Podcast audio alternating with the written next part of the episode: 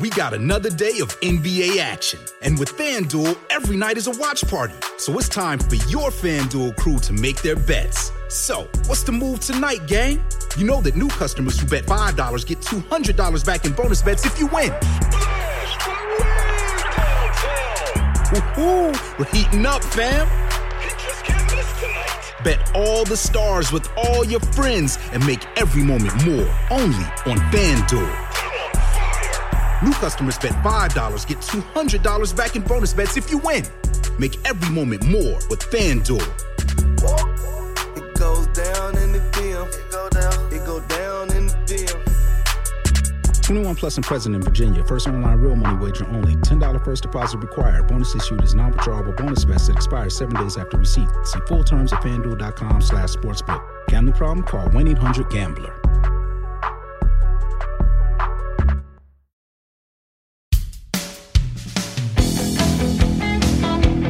Hello and welcome to Killer Queens, a true crime podcast. I'm your host, Torella, and I'm your better, prettier, younger host, Tori. We're sisters who are obsessed with true crime and love gal-palin with you about cases. You can expect the occasional curse word, lots of Friends quotes, and all the nineties nostalgia.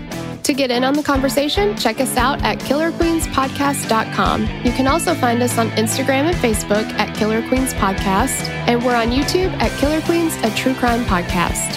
Okay, y'all, grab your Capri Suns or your Surge and let's talk about some true crime.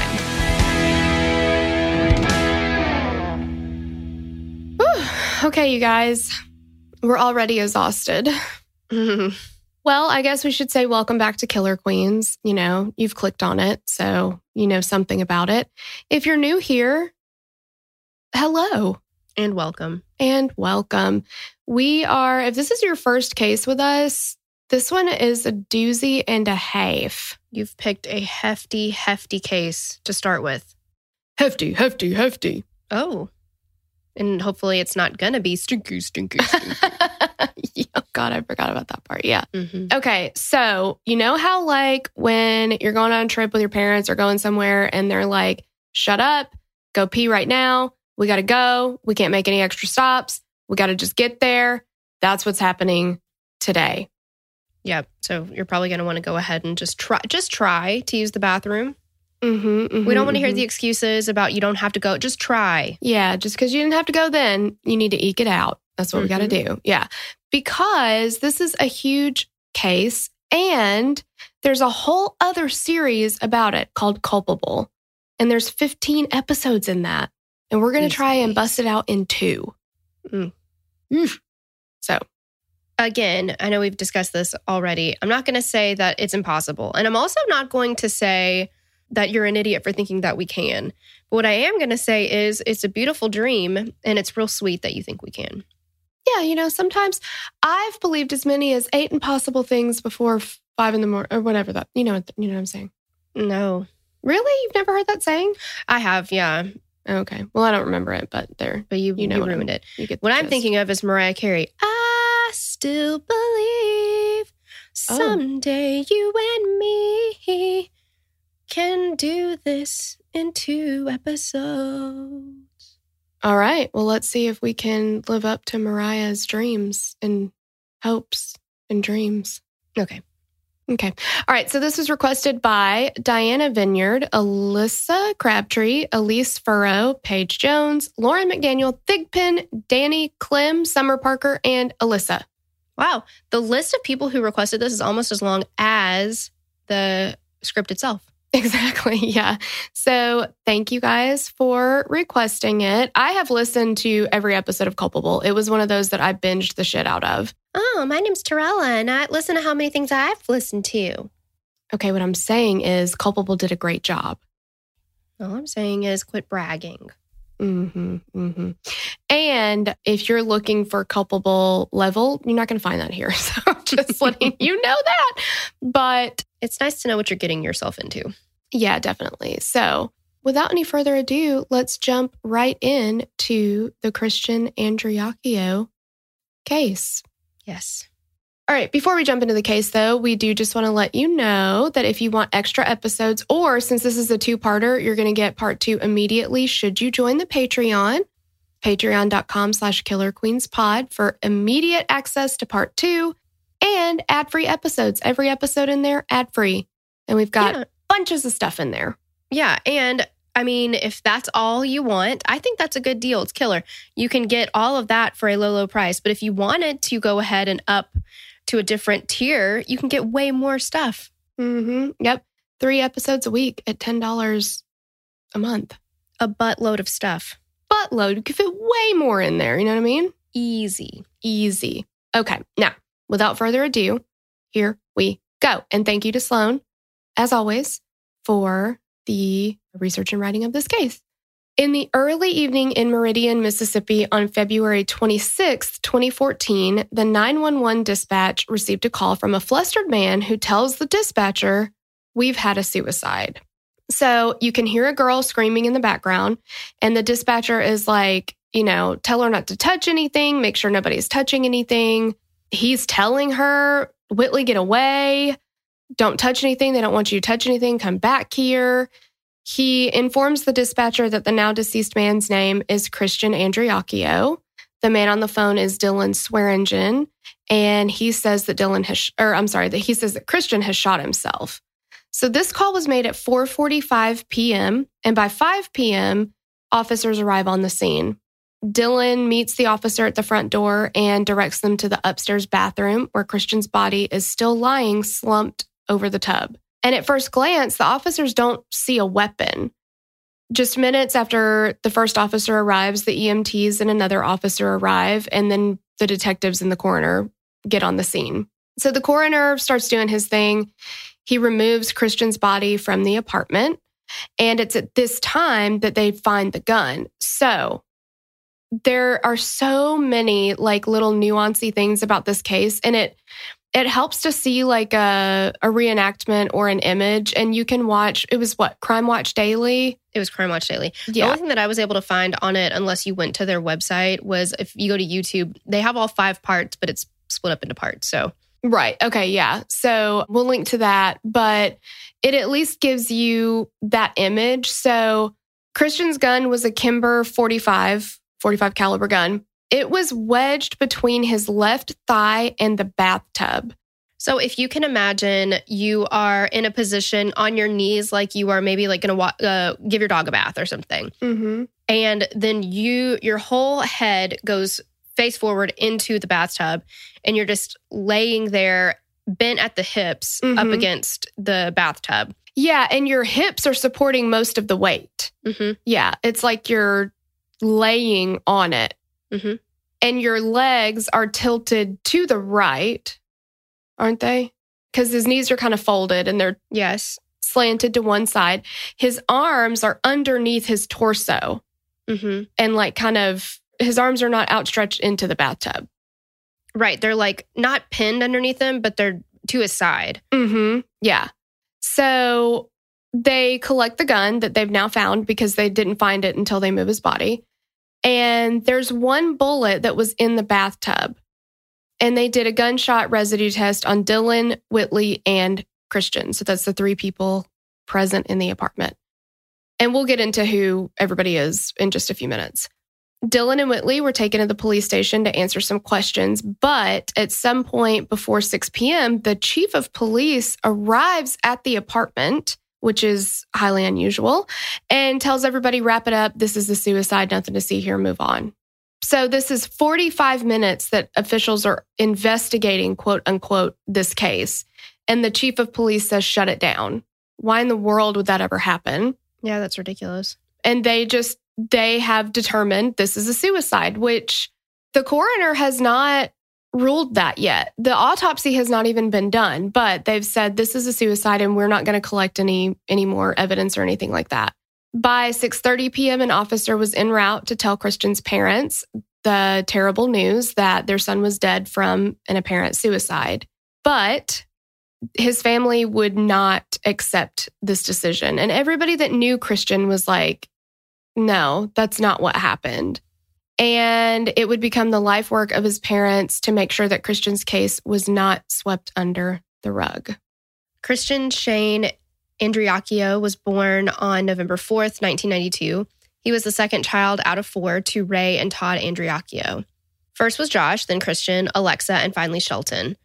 Rae and Todd spent the first years of their marriage working one or two jobs each and making ends meet. Meanwhile, the kids were living their best country life. They were outside all the time doing the imaginative things young kids do before technology. Terrell and I can definitely um, vouch for that. Yeah, exactly. We played so many movies. Yes, we did. And made all the mud pies and, mm-hmm. yeah, did some other things that were disgusting, but we won't go into. Yeah. Yeah. With... Anyway, Christian's little sister, Alexa, was the only girl, and Christian was described as a second father to her. He was her go-to for everything from advice to help with anything. Alexa looked up to Christian and was glued to his side. Rae remembered a story about the boys watching over Alexa, but they wanted to ride dirt bikes and she was too little. So, ever the problem solver, Christian locked her in a dog kennel and pulled her around, tied to his dirt bike. I mean... He included her. He was still watching her. Yeah, that's such a like older sibling thing to do. Like, and a boy thing to do. I feel like it's like, yeah, we'll just, what's something that would get you involved but also might kill you? Yeah, exactly. Like, what's dangerous but fun? Let's yes, do that. Yes, exactly. Yeah. As humans, we're naturally driven by the search for better. But when it comes to hiring, the best way to search for a candidate isn't to search at all. Don't search, match with Indeed. When I was looking to hire someone, it was so slow and overwhelming. I wish I had used Indeed. If you need to hire, you need Indeed. Indeed is your matching and hiring platform, with over three hundred fifty million global monthly visitors according to Indeed data, and a matching engine that helps you find quality candidates fast. Ditch the busy work. Use Indeed for scheduling, screening, and messaging so you can connect with candidates faster. And Indeed doesn't just help you hire faster. ninety-three percent of employers agree Indeed delivers the highest quality matches compared to other job sites, according to a recent Indeed survey. And listeners of this show will get a seventy-five dollars sponsored job credit to get your jobs more visibility at Indeed.com slash podcast. That's Indeed.com slash podcast. Terms and conditions apply. Pulling up to Mickey D's just for drinks? Oh yeah, that's me. Nothing extra, just perfection and a straw. Coming in hot for the coldest cups on the block. Because there are drinks. Then there are drinks from McDonald's. Mix things up with any size lemonade or sweet tea for one forty-nine. Perfect with our classic fries. Price and participation may vary. Cannot be combined with any other offer. Ba-da-ba-ba-ba. Josh was also close to Christian, and the two spent a great deal of their time together as kids, and both would go on to work on tugboats for Magnolia Marine. But they were also complete opposites. Josh was described as quiet and even a little shy, but Christian was not that kid. Growing up, Christian had done okay in school and was cooperative with teachers, but he didn't really like school. Teachers said that Christian did anything they asked him to do, but he was your typical boy. He was rambunctious, talkative, and impulsive, and needed to be moving and doing things. He loved to wrestle and ride his dirt bike. In fact, he loved dirt bikes so much that for his sixteenth birthday, he would ask for a dirt bike instead of a car.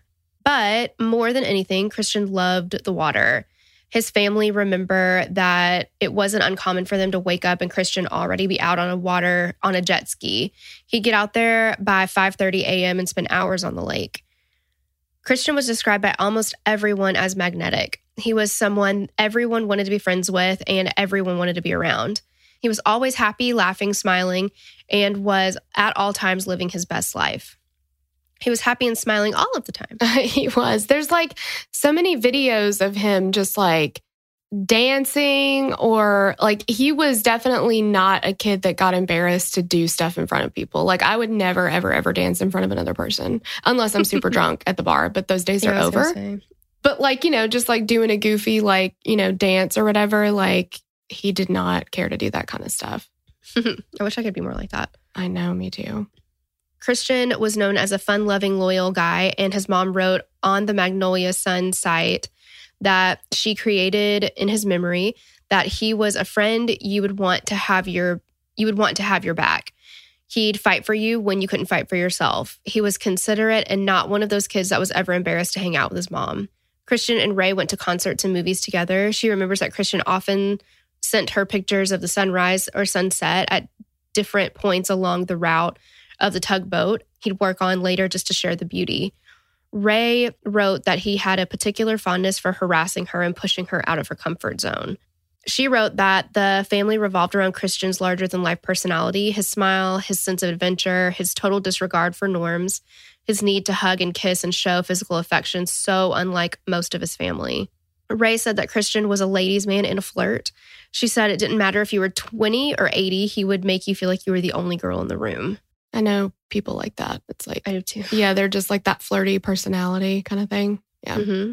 Yeah, and that's I feel like that's just an infectious personality. Like, mm-hmm. It's magnetic. You want to be around that. Yeah. While he was a good time guy, Christian was also a genuinely wonderful human being. He was known to stand up for the little guy and as a person who would give you the shirt off his back. He even grew up donating his outgrown clothes and shoes to kids who were less fortunate than him. Christian was also the kind of guy who would never pass on a dare and would do absolutely anything to make you laugh, especially when you were down. Their pastor said that you'd never find anyone who didn't like Christian. At his funeral, a young man stood up and told the Andreacchios that Christian had always stood up for him in school. It also wasn't until after his death that the Andreacchios learned about the old man that lived in their neighborhood that Christian used to visit. This man came by the Andreacchio house and told them that Christian used to stop by about once a month just to check on him and see if he, there was anything that he needed. Rae and Todd had never known about this. Isn't that so sweet? It is so sweet. It's so thoughtful and giving. I don't know, it, for a child. I mean, essentially, you know? Yeah, yeah. And he'd sit and talk to him for like an hour, just like shoot the shit with him and like, hey, let me know if you need anything. And he's just only like, in town once a month. So right. He's making and, time for that. Yeah, devoting time to him to make sure that he's not lonely or that he's got everything that he needs. It's really sweet. Yeah. In high school, Christian met Avery Smith. Avery said that he came into the honors English class they shared, and she kind of started to crush on him right away, but she was certain that he didn't think that way about her. Avery was more of your standard kind of nerd who was focused on her schoolwork, and at first, she even tried setting Christian up with her friends. It wasn't until Christian told her to stop trying to push him off, off on other girls because he wanted her that she got the hint. They dated for about five years, and Christian became a part of Avery's family, and Avery became a part of Christian's. Her family said that they one hundred percent trusted Christian and knew that he was an upstanding guy. They even said that they knew for a fact that he would have died before allowing anyone or anything to hurt Avery. Yeah, and they said that they always considered her, like, if she was with Christian, they knew she was safe. Like, mm-hmm. you know, nothing would happen to her, and they trusted him implicitly with mm-hmm. her. Polishantly, I love it. He went on vacations with their family and vice versa. Avery's brother, Kellen, said that the kids called Christian Uncle Monkey or Uncle Monk. Kellen said that Christian would walk up and just snatch up the newborn to snuggle. What newborn? Hit Kellen's kids. Oh. Yeah, Kellen had, I don't remember how many kids, but they like viewed him as a as an uncle. Okay. Yeah, so he would just, he's very much, I mean, it just seems like there's nothing, there was not a whole lot wrong with this kid, you know? Like, he mm-hmm. loved children. He fit in with people's families. He wanted to make sure everybody was included and everybody was taken care of. Like, just a sweetheart. Yeah. Christian was energetic and social, and Avery was motivated and studious. Rae said that he brought her out of her shell, and she kept him calm. When Christian was eighteen, he started a job on a tugboat. These boats traveled the Mississippi, and Christian loved it. The job required that the crew work six hours on and six hours off and to live on the tugboat for their thirty-day hitch. He worked on the same boat with Magnolia Marine for the rest of his life. Christian was a quick study of all the aspects of working on a barge, and by twenty, he was a first mate.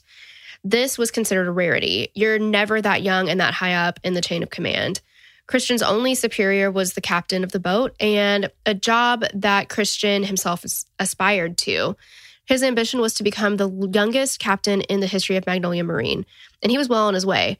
He was a hard worker and had no problem spending nine months of the year on the boat. Yeah. We're going to get into his, you know, relationship with Whitley and stuff, and in that aspect, he's a twenty-one-year-old kid, you know? Mm-hmm. There's a lot of immaturity in that relationship, but financially and professionally, he is incredibly responsible. Like, he very much was motivated in that job and he loved it and it was his career and he was so ambitious with that. It's amazing. He was remembered by coworkers as a great boss who was respected and always willing to help the newbies learn the ropes. Christian worked hard at home too and even helped his dad build their family home on the lake in Dalewood. However, Christian's life on the tugboat and Avery going to college to become a veterinarian was rough on the relationship. Christian would be gone for a month, and when he was home for two or three weeks, he wanted to be with Avery, but he wanted to go out. He wanted to have fun. And Avery, on the other hand, was still the same studious girl who was dedicated to becoming a veterinarian. It became obvious that right now, the two of them were just better off apart. They broke up amicably, and everyone thought that they would eventually get back together. Christian was still a part of the family to the Smiths, and even after they split, Rae said Christian would tell her that he was going to live at their house until he was twenty-seven, because that's when Avery would be done with veterinary school and they could buy a house and get married. Rae jokingly said that Avery should have dumped him before now, and she had no hard feelings toward Avery. Avery said that she didn't really try to reach out to him a lot after they broke up because she saw on social media that he had a new girlfriend and she didn't want to mess that up. That is incredibly mature of her. That would be so hard. It would be impossible for me. And I'm saying that just very self-aware. I think that I would have wanted to, but at that age, now, sure. At that age, I would have been like, oh, or like, like it and unlike it. You know what I mean? Uh-huh, like, I don't know. Yeah. I would have done something petty because that's who I was at that time. Like, I don't know if I could have been that mature. I know. That's, yeah, that would be really hard. Especially since they both, like by all accounts, they both saw each other that they would get back together when she was finished with school, essentially. Well, yeah, it seemed like they saw each other as long-term the the life that they had planned for each other. Like, they were soulmates, you know? Mm-hmm. It was yeah. going to happen for them. He was her just, lobster. Exactly. Do the claws again. But yeah, I think it's just, it's incredibly mature of her to not have yeah. thrown a bitch fit, because I totally would have. But let's talk about Christian and who he had been dating. And this is where Whitley comes on the scene. Mm-hmm. So Christian and Whitley met through a mutual friend and they quickly became a couple. Whitley was a few years younger than Christian. She was sixteen when they met and he was about twenty, but she lied and told him she was eighteen. You know what? Every good relationship is built on a foundation of lies and deceit. Oh, of course. Straight off. Yeah. yeah. I mean, she can't help that, right? And she's she's a compulsive liar, so just get used to her lying about stuff. Mm-hmm. They were said to have kind of been like obsessed with each other, but they were also very toxic to each other. That so kind of go hand in hand all the time. Yes, exactly. Christian's best friend, Taylor Dial, said that he had known Whitley's family before he ever met Whitley, and he never saw her with the family. They just like essentially let her run totally wild. Whitley was beautiful with long blonde dreadlocks and a perfect smile. She had aspirations of becoming a cosmetologist, and she was remembered by the same teachers who described Christian, but she was not remembered quite as fondly. She was said to always be in trouble, and she even had an ankle monitor she had to wear due to truancy issues. The teacher remembers that once during state testing, Whitley's ankle monitor went off, and they had to have her mom come down to charge it.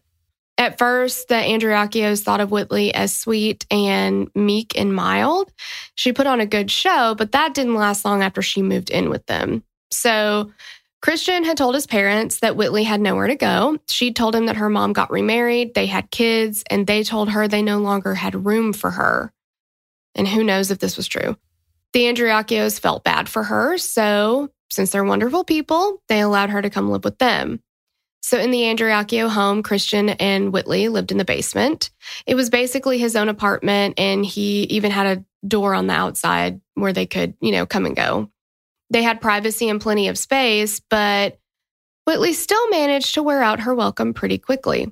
Rae had begun hearing stories about Whitley from people around town and then started seeing some of that stuff for herself, and she started to question Whitley's character, her mental stability, and her intentions with Christian. She also started noticing that Whitley was always the victim in her stories and excuses. Rae had seen tweets of Whitley's that posed questions like, just woke up, what should I do first, meth or bath salts, and other drug references all over her social media. And she was like, oh, I'm just joking. That's, you know, totally just a joke, whatever. That's it's, not funny. No, it's a very weird thing. And and it's like all the time, like, mm-hmm. Okay. Yeah, after a while, it's like, okay, there's got to be some truth to this, so. Yeah. Rae and Christian had a tradition of going to lunch at O'Charlie's just before he left for his hitches. They went once, and Rae took the chance to talk to him about Whitley and the relationship. And she was like, look, I don't trust her. You know, there's a lot of stuff I've been seeing. And Christian's just like, eh, you know, Mom, this isn't serious. We're just having fun. Like, it's not like we're going to get married or anything. Don't worry about it. Rae started noticing that things would go missing from the house and that Whitley was blatantly rude to people like waitstaff at restaurants. She was just kind of like an all around. She's so, she's that classic, like pretty on the outside, but just horribly ugly on the inside. You like know? Taylor Vaughn from She's All That. Exactly. She's so Taylor Vaughn. Whitley started doing manipulative things like calling Christian to tell him that Alexa was out smoking and riding around with people that she shouldn't. And Christian, being the protective big brother, would call Rae and tell her she needed to go get Alexa. And Rae would be like, what are you talking about? She's here at the house. Like, just trying to get him away from whatever he was doing and get him back where she could keep tabs on him. Yeah, like control what he was doing and stuff like that. Whitley also went into Alexa's room and Rae and Todd's room without them being there and without their permission. Once she went into the master bedroom. Okay, so Rae is like sitting in the bedroom. Whitley comes in and throws this like picture down and she's like, that's what I think about that. And she's like, what are you talking about? Whitley had taken a picture out of a frame that was hanging on the wall of Christian and Avery, which Rae had had up there forever and ever. And she had like stabbed their faces out of this actual photo hanging on somebody's wall, and then brings it to Rae and is like, yeah, well, that's what I think about that. Okay, I've got a few things here. Mm-hmm. First of all, bold. Mm-hmm. Not your house, not your picture. Mm-hmm. Whitley is way too big for her britches. Yeah. She needs to be put back in her place real quick. Mm-hmm. But also, oh my God, stalker. I know. It's, and like, look, I get that it would be not fun to see a picture of your current boyfriend with his ex-girlfriend hanging up at the family home. That's just something you can't control. Like, it's right. Not Christian's, you know, in the basement. If there was a picture of him and Avery hanging up, that would be kind of, you know, you'd be like, hey, this is our space. I don't appreciate that. Or let's say like if he had a picture of Avery as the background on his computer. Right. Or, I mean, even if you are there and, you know, you have lived there for a while and you talk to Rae and be like, look, you know, kind of hurtful that that picture of them is still up. Mm-hmm. I, I don't think that's totally out of whatever. I mean, if you talk to them about it, to pull it off the wall and stab their faces out. Mm-hmm. And Rae was like, something's wrong with somebody that does that. Like, well, yeah, because it's incredibly immature and a very, very big reaction to something. Like, it's just kind of crazy. It's yeah, crazy. It is. It is. But that's not even the final straw. Listen mm-hmm. to this shit. The final straw was when Whitley gave Alexa some Xanax. A child. She gives her Xanax. Alexa had never had a Xanax before, obviously, because she's a child, and she was passed out cold for a super long time. And the Andreacchios were like, okay, that's it. Because she gave her a Xanax and left her in the basement, just like went out and did her own stuff. And that's where they found her. And it's like, she could have had a reaction to that medication. She could have died. Mm-hmm. You cannot give a child a Xanax. Like, you don't give a kid medicine without talking to their parents ever. Like, there's no reason Whitley would ever give her medicine anyway. Well, yeah. I mean, she's taking a page from Casey Anthony's book. Exactly. Zanny the nanny. So Rae was like, okay. Whitley was very, very obviously jealous of Ray's relationship with Christian and Alexa's relationship with Christian, which again is batshit crazy because that's mm-hmm. his mom and his sister. Like, of course he's going to be close with them. I mean, not everybody's close with their mom and sister, but he was. And it's an understandable relationship. Yeah, and she's je- she's very jealous of that. She wants to be absolute number one. She doesn't want anybody else like taking her place. It's just like, it's just weird. I mean, they're very young. They're dating. Like, it's not like they're married. You know, there's just no reason for her to be jealous of that. Like, she didn't ever want him to do anything without her. So these, you know, lunches with Rae and Christian, not on her watch kind of thing, you know? Mm-hmm. As humans, we're naturally driven by the search for better. But when it comes to hiring, the best way to search for a candidate isn't to search at all. Don't search, match with Indeed. When I was looking to hire someone, it was so slow and overwhelming. I wish I had used Indeed. If you need to hire, you need Indeed. Indeed is your matching and hiring platform, with over three hundred fifty million global monthly visitors according to Indeed data, and a matching engine that helps you find quality candidates fast. Ditch the busy work. Use Indeed for scheduling, screening, and messaging so you can connect with candidates faster. And Indeed doesn't just help you hire faster. ninety-three percent of employers agree Indeed delivers the highest quality matches compared to other job sites, according to a recent Indeed survey. And listeners of this show will get a seventy-five dollars sponsored job credit to get your jobs more visibility at Indeed.com slash podcast. That's Indeed.com slash podcast. Terms and conditions apply. With LinkedIn Jobs, we tap into a network of more than a billion professionals to help you find quality professionals quickly and easily for any role you need. Marketing wizards? Found them. Software engineers? Found. That project manager I could never seem to hire? And found. LinkedIn Jobs quickly matches your roles with candidates with the right skills and experience. In fact, eighty-six percent of small businesses get a qualified candidate within twenty-four hours. Post your first job for free and get started at linkedin.com slash spoken. That's linkedin.com slash spoken. Terms and conditions apply. As humans, we're naturally driven by the search for better. But when it comes to hiring, the best way to search for a candidate isn't to search at all. Don't search, match with Indeed. When I was looking to hire someone, it was so slow and overwhelming. I wish I had used Indeed. If you need to hire, you need Indeed. Indeed is your matching and hiring platform, with over three hundred fifty million global monthly visitors according to Indeed data, and a matching engine that helps you find quality candidates fast. Ditch the busy work. Use Indeed for scheduling, screening, and messaging so you can connect with candidates faster. And Indeed doesn't just help you hire faster. ninety-three percent of employers agree Indeed delivers the highest quality matches compared to other job sites, according to a recent Indeed survey. And listeners of this show will get a seventy-five dollars sponsored job credit to get your jobs more visibility at Indeed.com slash podcast. That's Indeed.com slash podcast. Terms and conditions apply.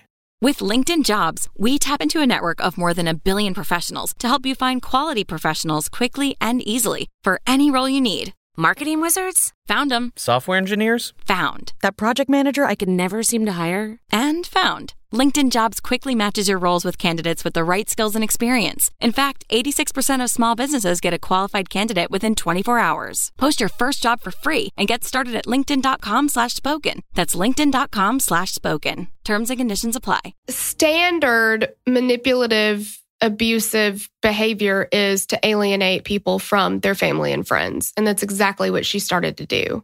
Mm-hmm. So they ended up kicking Whitley out, totally understandably so. But Christian was like, well, if she can't, if she's not welcome here, then I'm not going to be here. So they moved out. And I feel like this is a case of beer flavored nipples, man. Big time. Yeah. Yeah. Because it's like, as protective as he was over Alexa, normally that would be something where he'd cut somebody off, you know, like, I cannot believe you, you could have killed my sister. Like, that's mm-hmm. so irresponsible.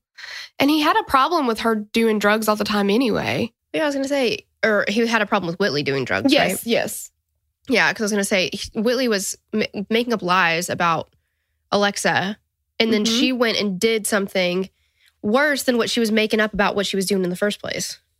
Yeah, but like you said, beer-flavored nipples, because nothing else explains it, right? Like, yeah. why would you... Why would Allow you... Allow this to continue. Exactly. So around that time, Christian's older brother, Josh, had been going through a divorce, and he had an apartment in Meridian, and he had a spare room, and he needed a roommate. So Christian and Whitley moved into that room, and now Josh gets to see Whitley in all her glory. Mm-hmm. He said that she was a high school dropout, and she was a partier. He said he didn't really pay attention to their relationship, but he knew that he and Christian had talked about her not really, quote, moving in, but just more like staying there sometimes. And it was supposed to just be when Christian was home from his hitches. Like, it's not supposed to be Whitley's living there full time. It's supposed to be she'll come hang out a lot while when I'm here home. For a couple weeks. Yeah. But of course, Whitley ended up moving in totally. And Josh ends up kind of becoming her babysitter when, when Christian's on the boat. He said he didn't really talk to her. He just kind of kept watch over her at Christian's request. So while Christian is off working on the boat, Whitley is in Meridian spending his money, driving his car, living in his apartment without working or going to school or taking medication, all of which she's supposed to be doing. She takes plenty of medication, just not medication she's supposed to. Hmm. And when neither Christian or Josh were there, the apartment was the party apartment. So all the while, so she's like, you know, because Josh is on hitches now too. He's working on a different boat. So they're gone for a good bit of time. And so she just treats this like it's her house and there's just, it's party central. Who knows who's there? Who knows what's going on? But she's in constant contact with Christian on the boat when he's gone. And when Christian was home, he and Whitley didn't go out like he used to. Again, alienating, you know? Mm-hmm. When he yeah. was home before, he used to go out and, you know, that's when he would see his friends and spend time with people or see his family. Well, now he comes home and he and Whitley just sit on the couch and play Xbox. They don't go anywhere. They don't do anything. They don't talk to anybody, pretty much. Neither of them had been faithful in the relationship, so the trust was pretty much gone.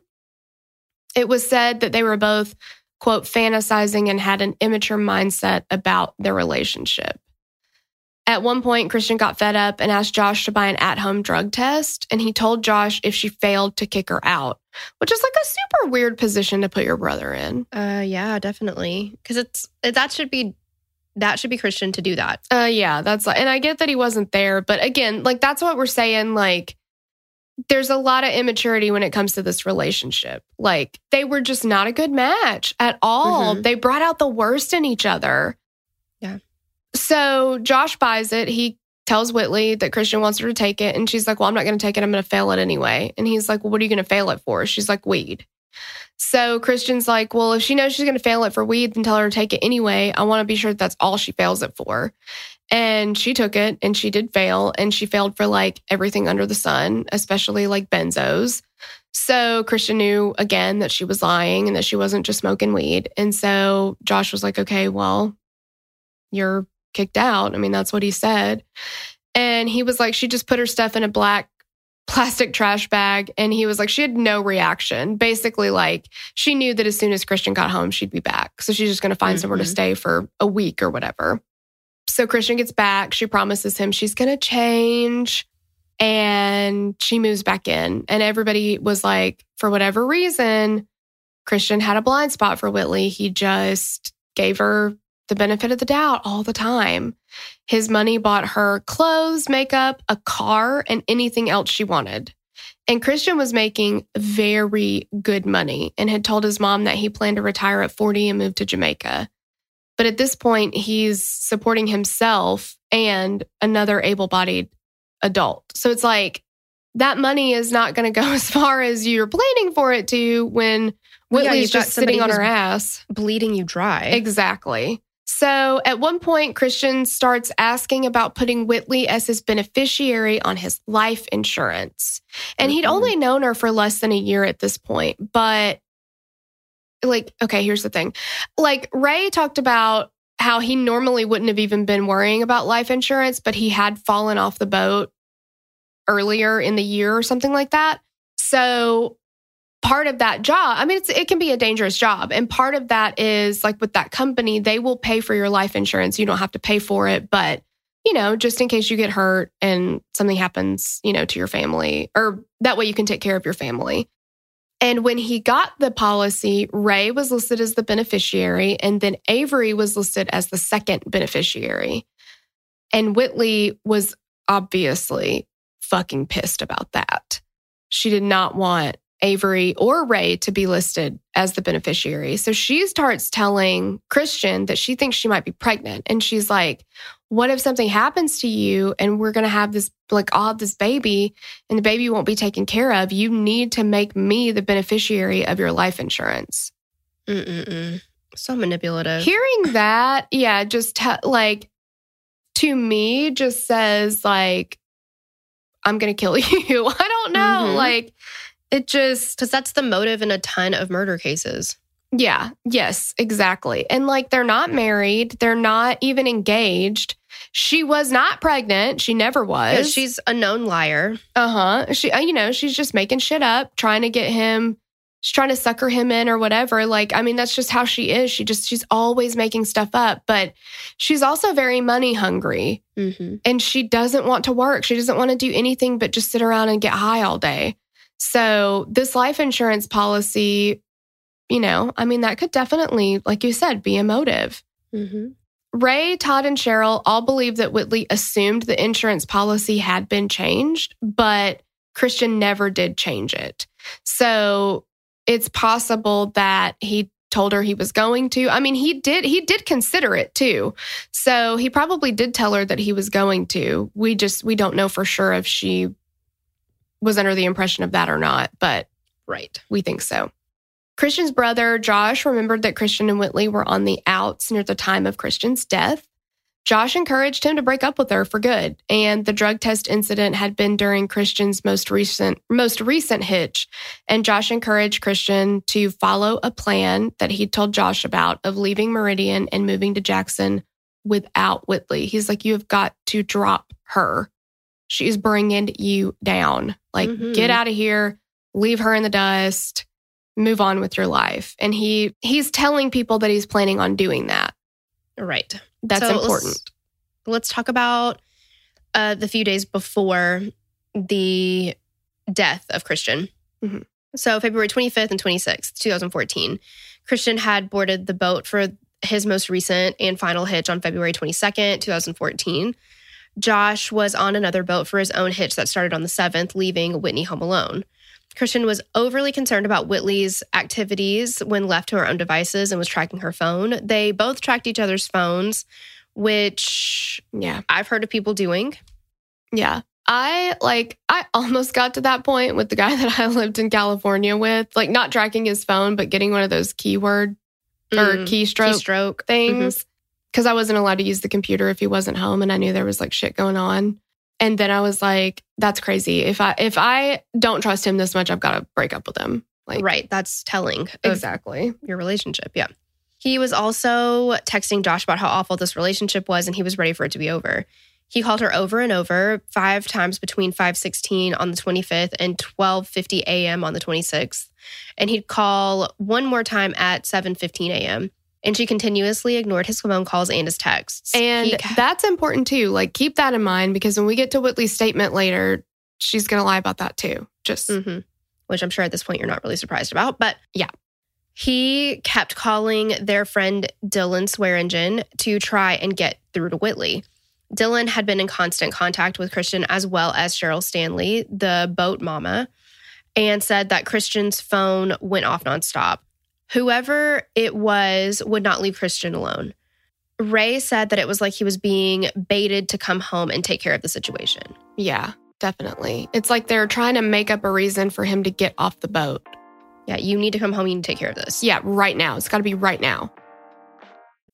As humans, we're naturally driven by the search for better. But when it comes to hiring, the best way to search for a candidate isn't to search at all. Don't search, match with Indeed. When I was looking to hire someone, it was so slow and overwhelming.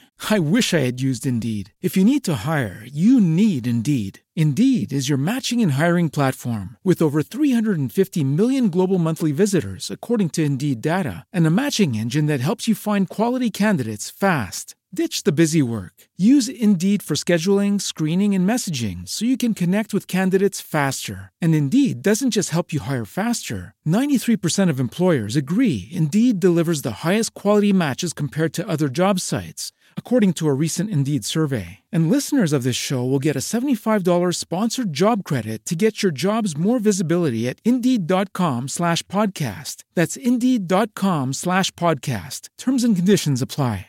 Then Christian received a call from Dylan that Whitley had been driving his B M W around with another man riding shotgun.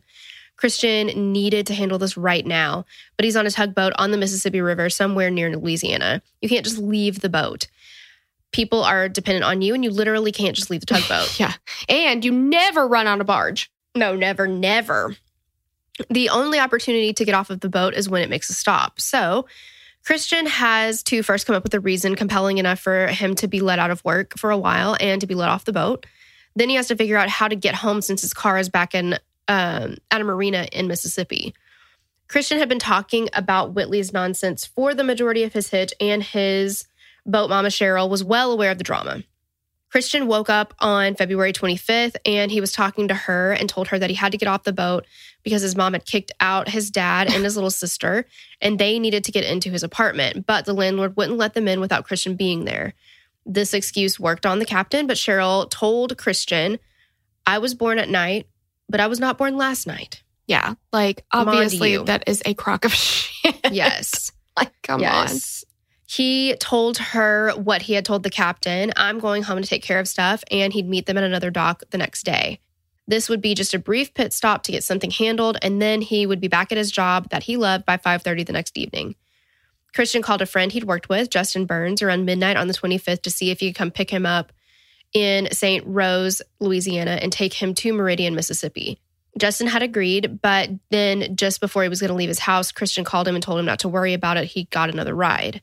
Christian had tons of friends who would happily make the drive to pick him up, but he didn't call them. He could have probably called Rae and told her the plan, and she'd have driven to Louisiana with a smile on her face and packing supplies in the trunk to help kick Whitley out of her son's life for good, but Christian didn't call her either. Instead, Christian called Dylan Swearingen. Yeah, he did. Okay, so who the fuck is Dylan Swearingen? We've said his name a lot, but we need to figure out who exactly he is. So Dylan grew up with Christian, but they weren't really friends. They were just acquaintances. Dylan was closer to Whitley than he was Christian. So Dylan and Christian started hanging out once he started dating Whitley, but they didn't hang out really before that. They just knew who each other was. Dylan was a known drug user and just an all-around sketchy dude. He was the kind of guy who hung out at home all the time getting high. So he and Whitley are like two peas in a pod there. Mm-hmm. Taylor Dial said that Dylan was bringing Christian down. Taylor likened Christian and Dylan's friendship to the old saying, "You are what you eat." You know, you just become the people you surround yourself with. Well, and I feel like too, I remember in cosmetology school, my cosmetology teacher, she was concerned about some of the people that I had befriended in school. And she was like, "You lay down with dogs, you're going to get fleas." Oh, yeah. That's a good mm-hmm. one too. Yep, exactly. So Rae referred to both Dylan and Whitley as leeches. They were partners in crime and used Christian for his money. Dylan had even wrecked his truck and Christian paid for the damage.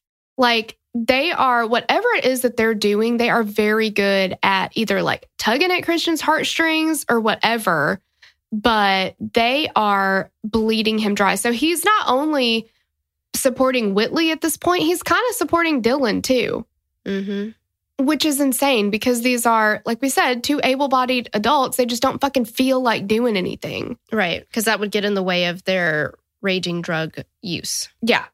So Dylan was not a great friend to Christian, but for some reason, Christian called him over everyone else to drive to pick him up. I think it's because he'd gotten the intel from Dylan that, you know, Whitley had been driving around with this other dude. And I think he wanted to get like all the information. I think he wanted to talk to Dylan about what was going on. Like, tell me what she's been doing. Tell me what's going on. Because Dylan's yeah. the one who told him everything. Yeah. And so the perfect he, time to be able to do that would be in the car drive back. on the drive. Yeah. Yeah.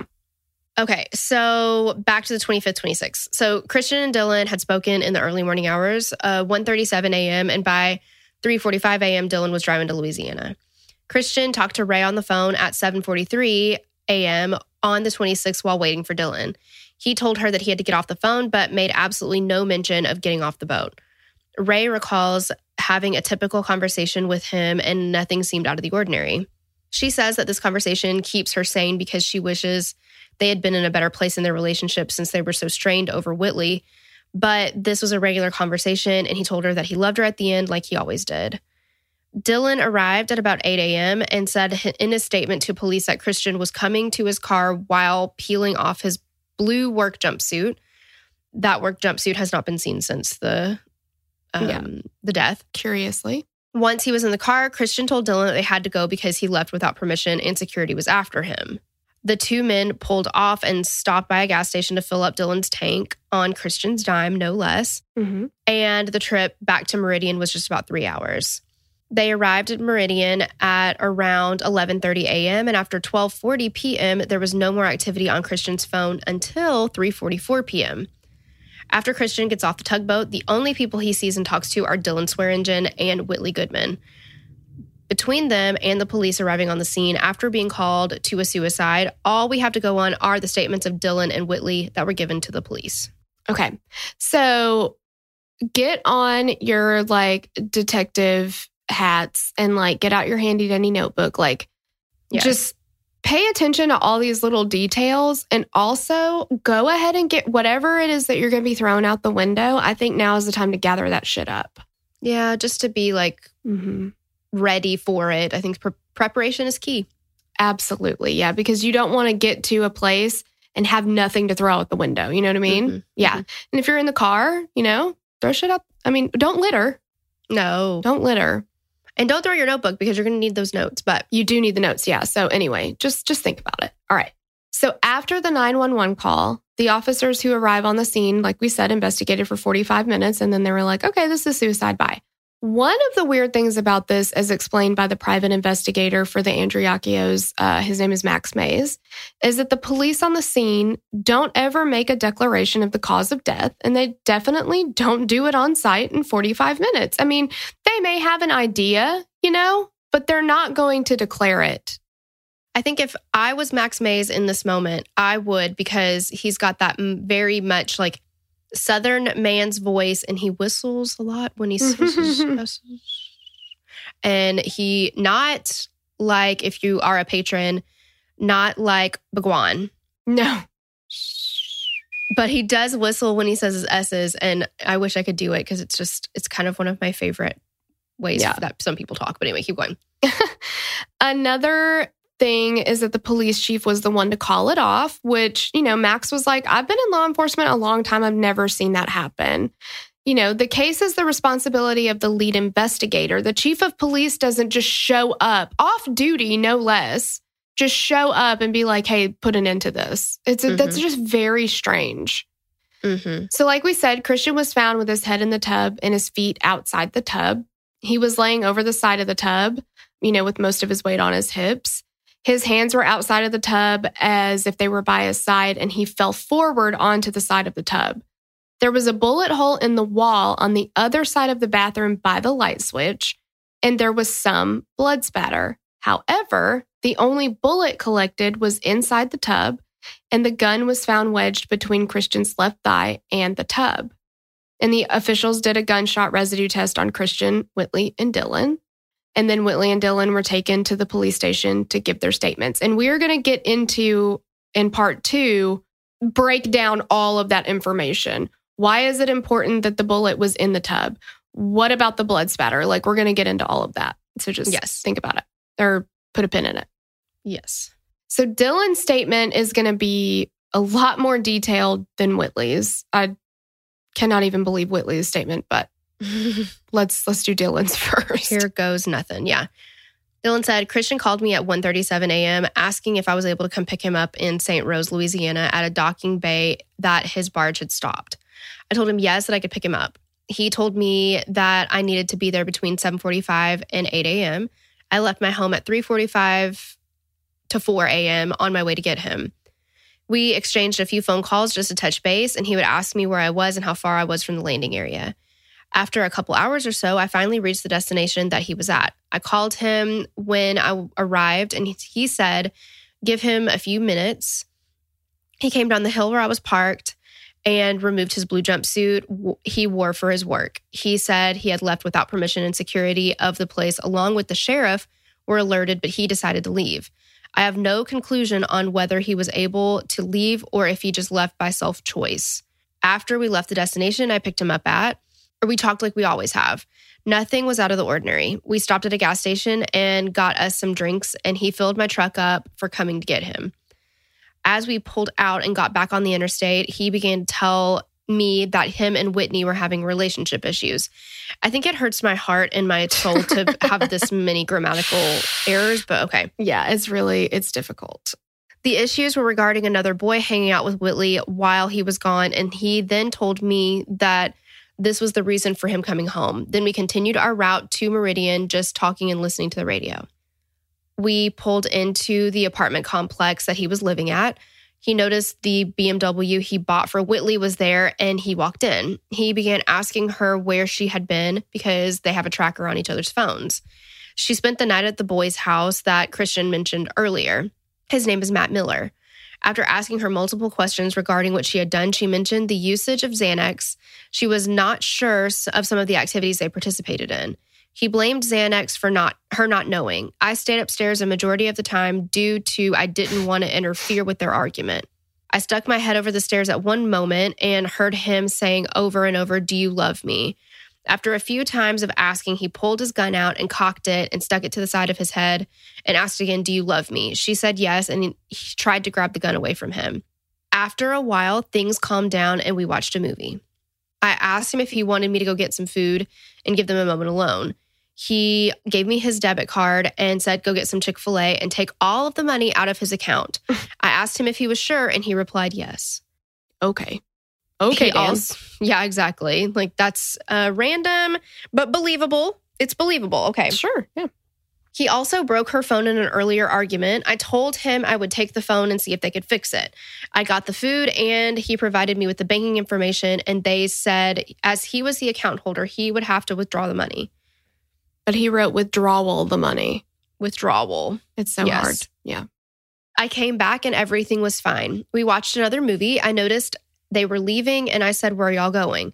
He replied, "To take a little ride." I fell asleep and woke up around two hours later. Whitley was asleep, and Christian was sitting on the couch smoking a cigarette. He acted normal, and I said, "I'm about to go to Best Buy and look at speakers. Do you need anything while I'm out?" He replied, "No." At an earlier time, after I saw him point the gun to his head, I took the gun from him and placed it behind the curtains because he was acting very aggressive. As I left, I told him I hid it due to his actions, and I gave it back to him and told him, "Unload it and please don't touch it." As I left, I made it to Best Buy and talked to the car audio technician.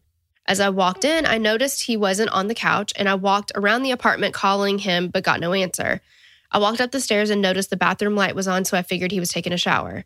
I knocked and said, "Are you all right?" Still no answer, so I walked downstairs and walked into the room that Whitley was sleeping in. I told her that he didn't answer me and that we need to check on him. She went back to sleep, and I walked back upstairs and knocked once more.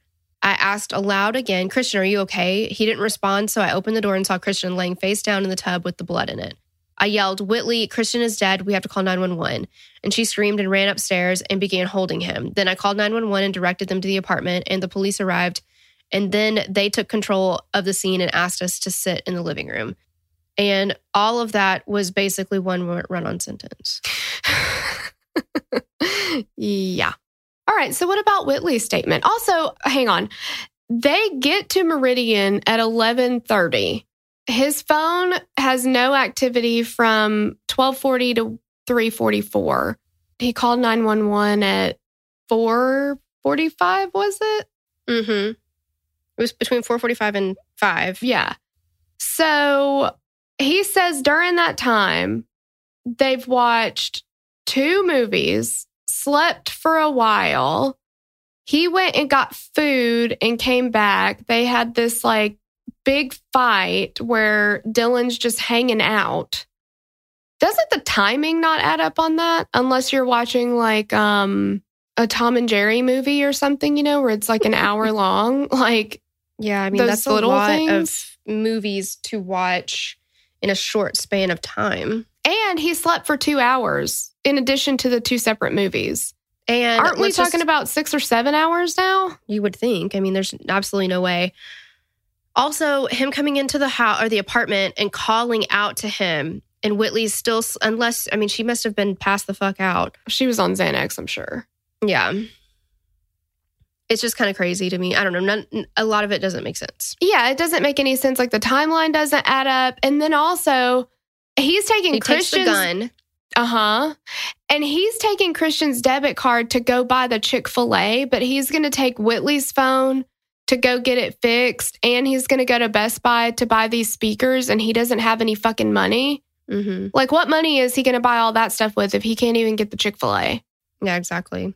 I wish we had the Chick-fil-A receipt. Did they get two meals or three? They're right. Like, because I, I feel like they got two meals because Christian was dead already. But, you know, mm-hmm. we'll never know. All right. So Whitley's statement. Saturday, the twenty-second, also the day Christian left out for work at five a.m. That night, I went to, this is also a run-on sentence pretty much. That night, I went to a Mardi Gras party with my family. He stopped talking to me starting at one the day he left for two more days.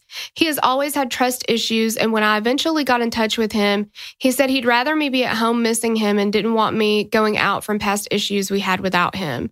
I contemplated breaking up with him and tried to convince myself we could work things out because a relationship without trust isn't a relationship, and we tried for so long long to build up trust and be normal, but I love him. Last night, the twenty-fifth, he said he was coming home and quitting his job. I told him we could talk it out and there were some things we needed to work on before we could move on with our relationship. Today, he came home and early and he wanted to take a ride with me. We went to Bonita and he said he just felt like between me and his mom, he couldn't make anyone happy. I said laid down with my dog in our bedroom, and Dylan, the guy who picked him up from work, woke me up. I went upstairs and found the love of my life face down, swooshed up into a puddle of blood. I can't even with her grammar, but I think it's very interesting, I'll use the word interesting, that most of her statement revolves around like, well, but I really love him and I'm really trying to work it out. And I almost broke up with him, but I didn't because I just love him. And like a relationship isn't even a relationship without trust. And like that has no, what the fuck does that have to do with anything? Like you're, it doesn't, that they didn't, they didn't say, hey, can you give us a statement about wh- how you feel about your relationship with right Christian? Yeah. So there's no details almost from the day of it. She doesn't mention what Dylan said, where he put the gun to his head. She doesn't mention mm-hmm. any of that. She just says, I took a nap with the dog, which also we never hear anything else about the dog, which is weird. But I took a nap with the dog and then I wake up and he is swooshed up in a puddle of blood. The love of my life. Oh, jeez. It's just ridiculous. Yeah. So then they need to notify the family. And at first, like, the family didn't believe it was Christian because as far as they knew, he was on a hitch. Like, they're like, he's on a boat. He's not here. You've not found Christian dead in his apartment. Like, you found somebody else. Mm-hmm. But they end up, you know, confirming that, yes, this is in fact Christian. And they were just like, look, he killed himself. Like, so sorry to let you know that, but he did. And everybody was like, no. No, there's no way. And, you know, we say this all the time. You cannot know what's what's really going through somebody's mind. You can't really know how somebody is feeling. A lot of people are surprised when a loved one does die by suicide because they, they a lot of times did not realize it was, you know, to that, that point. Yeah. But everybody was just like, he loved life. Like he wasn't, he never talked about being depressed. He never, he was looking to the future. He was planning on, you know, he told his job, I'm going to be back five thirty. Yeah. Well, and let's just say that everything else looked one hundred percent, everything else pointed to suicide. Mm-hmm. And the only thing that kept them from being like, this is absolutely not, he didn't do this, was because he loved life. You know what I mean? Like if their gut feeling of, and everybody's gut feeling of he would never do this, he loved life too much. Mm-hmm. That was the only indicator that it was not a suicide. Right. That'd be different. Exactly. Yeah. But there is so much that indicates foul play. And mm-hmm. Rae did also say that there was somebody in the community who had died by suicide and it had really bothered Christian. And after that, he had told her several times, if anybody ever says I killed myself, you come looking because I wouldn't do that. So, you know, kind of a morbid conversation to have. But when somebody says that, I mean, it's like when you hear cases of like, if anything happens to me, check out, you know, this person or mm-hmm. whatever. Like there's a, I don't know, there's something going on there. But, you know, everybody, like the news gets around to everybody. Avery finds out she freaking is absolutely devastated. Kellen, her brother, finds out. And his, his thing was, he was like, look, if this had really happened, because he said when he found out, when they said it was a suicide, he said, bullshit, who killed him? But he said, if Christian had done that. He's like, I don't think that he would, but if he had, he was like, Christian was so dramatic. He would have made a production of it. It would not have been by himself in a bathroom. In a bathroom. No one was in there. Yeah. Yeah. You know, he was kind of an entertainer. And I'm not trying to say that, you know, that like, you're not being dismissive of what happened or, you know. Yeah. They just, this is what his friends and family said, that like, he would not have, and, you know, he wouldn't have kept that to himself. He talked to people about stuff, and, you know, it was just a thing that they believed it would have been a bigger deal. He would have told somebody or something like that. So Josh was on a different boat near New Orleans when he was notified by his captain. And he said that he didn't believe it to the point that he just went back to work. Like, he was just yeah. like, no, that didn't happen. I mean, I don't know. So they just... That's pretty telling. Yeah. And um, Josh finally gets picked up. Like, he gets off the boat and his uncle, Chris, picks him up. And they go back to the apartment because, remember, the police are totally done with this apartment. Mm-hmm. It's fine. They've, they're done investigating. It was the suicide. Nothing to see here. And when that happens, it's the family's responsibility to clean everything up. I mean, I guess it is... Once they're done with whatever they're going to do, the family has to clean everything up anyway. But he gets back home, and he said he was absolutely shocked at the state of the apartment, because he said that when he left less than four weeks before that, it was spotless. But now there were cigarettes and empty beer containers everywhere, as if people were just like dropping things as they walked around. I mean, it was awful. And there were holes in the wall other than the bullet hole, and Christian's mattress had huge knife slashes in it. So crazy. It almost sounds like Pazuzu. What is his name? Yeah, yeah Pazuzu Pazuzu's house. Mm-hmm. Like, it's just like there's so much. It's just disgusting. It's like a dumpster. Yeah, exactly.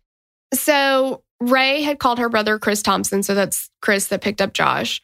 And she's like, this doesn't sound right. Something doesn't sound right. And she asked him to go to the apartment and see what was going on. So he goes to the apartment. He said, there's crime scene tape up. There's officers at the door. He's like, look, this is my nephew's apartment. I heard he was dead. And they're like, look, I can't tell you anything except there was a death in the house. If you want to find stuff out, you got to go to the police department. And he's like, dude, just fucking tell me, like, what's going on? And they're like, gotta go to the police department. So he's like, fuck it, fine. So he goes to the police department, and they confirm that it was Christian and that they had found his I D in his pocket. They're like, no, we know it's him for sure. So he goes to the police station and he wants to talk to somebody. And the officer came out and said, look, this is a suicide. And he's like, I don't understand what's going on. He's supposed to be on a boat. Like, I don't even understand why he's here. And that's when he found out that Whitley and Dylan were there being questioned. So Rae is like, you need to get the keys to Christian's B M W because Whitley will try to take it. And you need to get his phone. I don't know where his phone is, but we need to get his phone. So he asks the officers, where's his keys and where's his phone? And they're like, we don't know. We don't have them. And he's like, well, will you ask the people that are there? They should know where they are. And they're like, mm, I don't know. I don't know. I don't know. I'm not sure where they are. So he drives back to the apartment. Because they're like, you can go look around the apartment if you want. It's probably still there. And he's like, that's a crime scene. Like, I don't want to walk around that.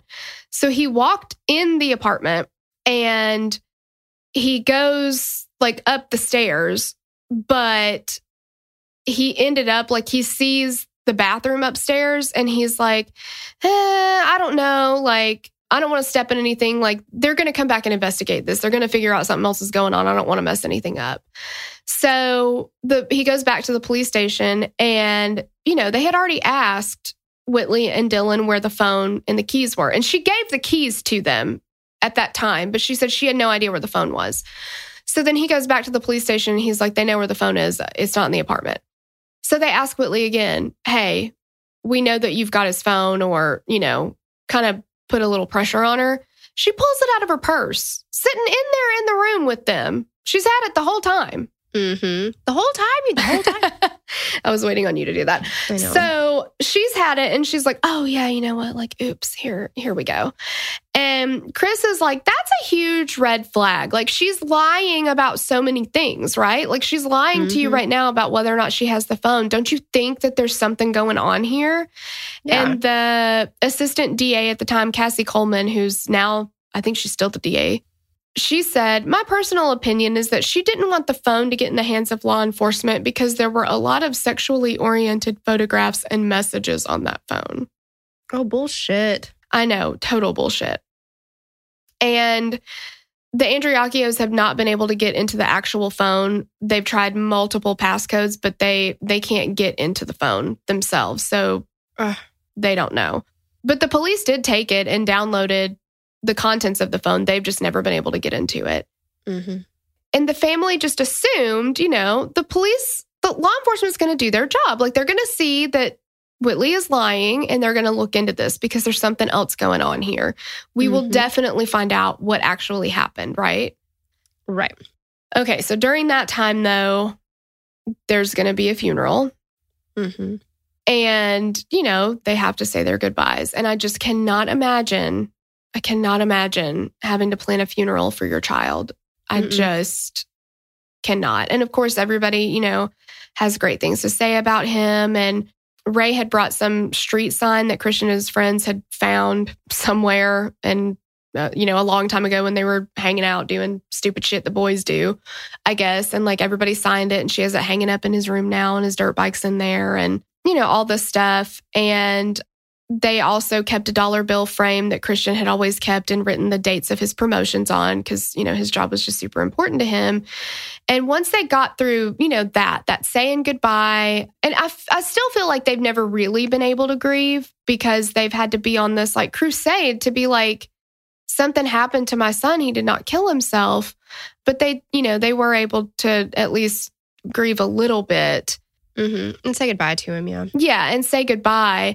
But they were, you know, they're right back to, we've got to take this on because the police aren't doing anything. So they mm-hmm. have to do an investigation themselves. And what they find out is absolutely bonkers.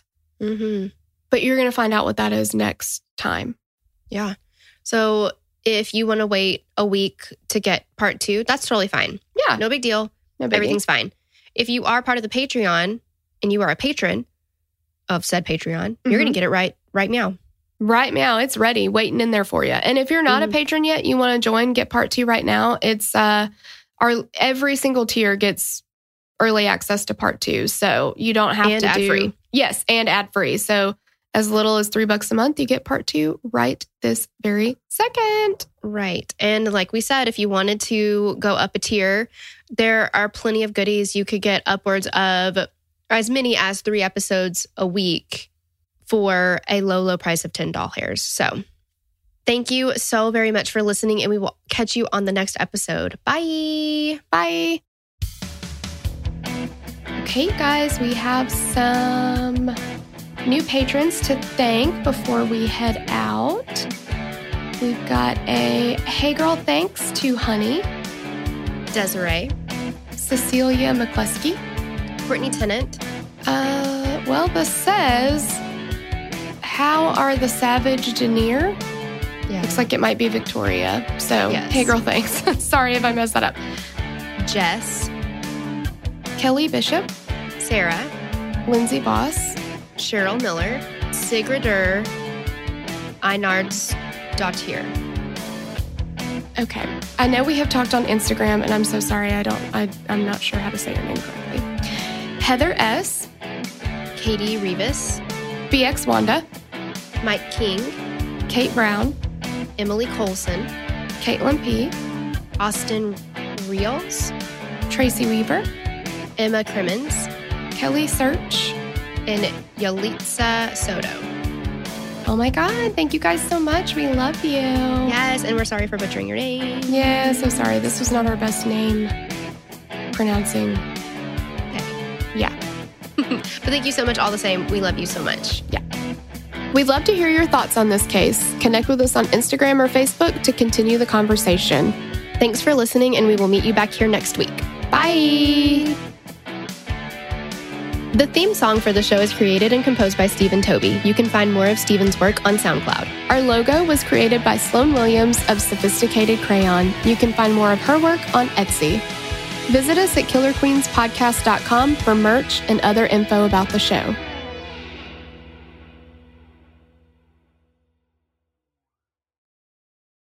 As humans, we're naturally driven by the search for better. But when it comes to hiring, the best way to search for a candidate isn't to search at all. Don't search, match with Indeed. When I was looking to hire someone, it was so slow and overwhelming. I wish I had used Indeed. If you need to hire, you need Indeed. Indeed is your matching and hiring platform, with over three hundred fifty million global monthly visitors according to Indeed data, and a matching engine that helps you find quality candidates fast. Ditch the busy work. Use Indeed for scheduling, screening, and messaging so you can connect with candidates faster. And Indeed doesn't just help you hire faster.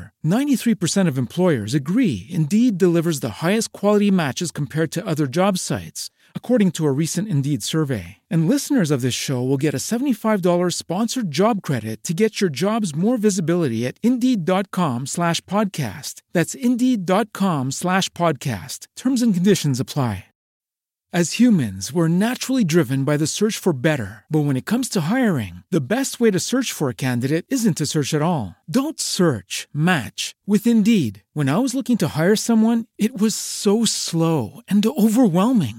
I wish I had used Indeed. If you need to hire, you need Indeed. Indeed is your matching and hiring platform, with over three hundred fifty million global monthly visitors according to Indeed data, and a matching engine that helps you find quality candidates fast. Ditch the busy work. Use Indeed for scheduling, screening, and messaging so you can connect with candidates faster. And Indeed doesn't just help you hire faster. ninety-three percent of employers agree Indeed delivers the highest quality matches compared to other job sites, according to a recent Indeed survey. And listeners of this show will get a seventy-five dollars sponsored job credit to get your jobs more visibility at Indeed.com slash podcast. That's Indeed.com slash podcast. Terms and conditions apply.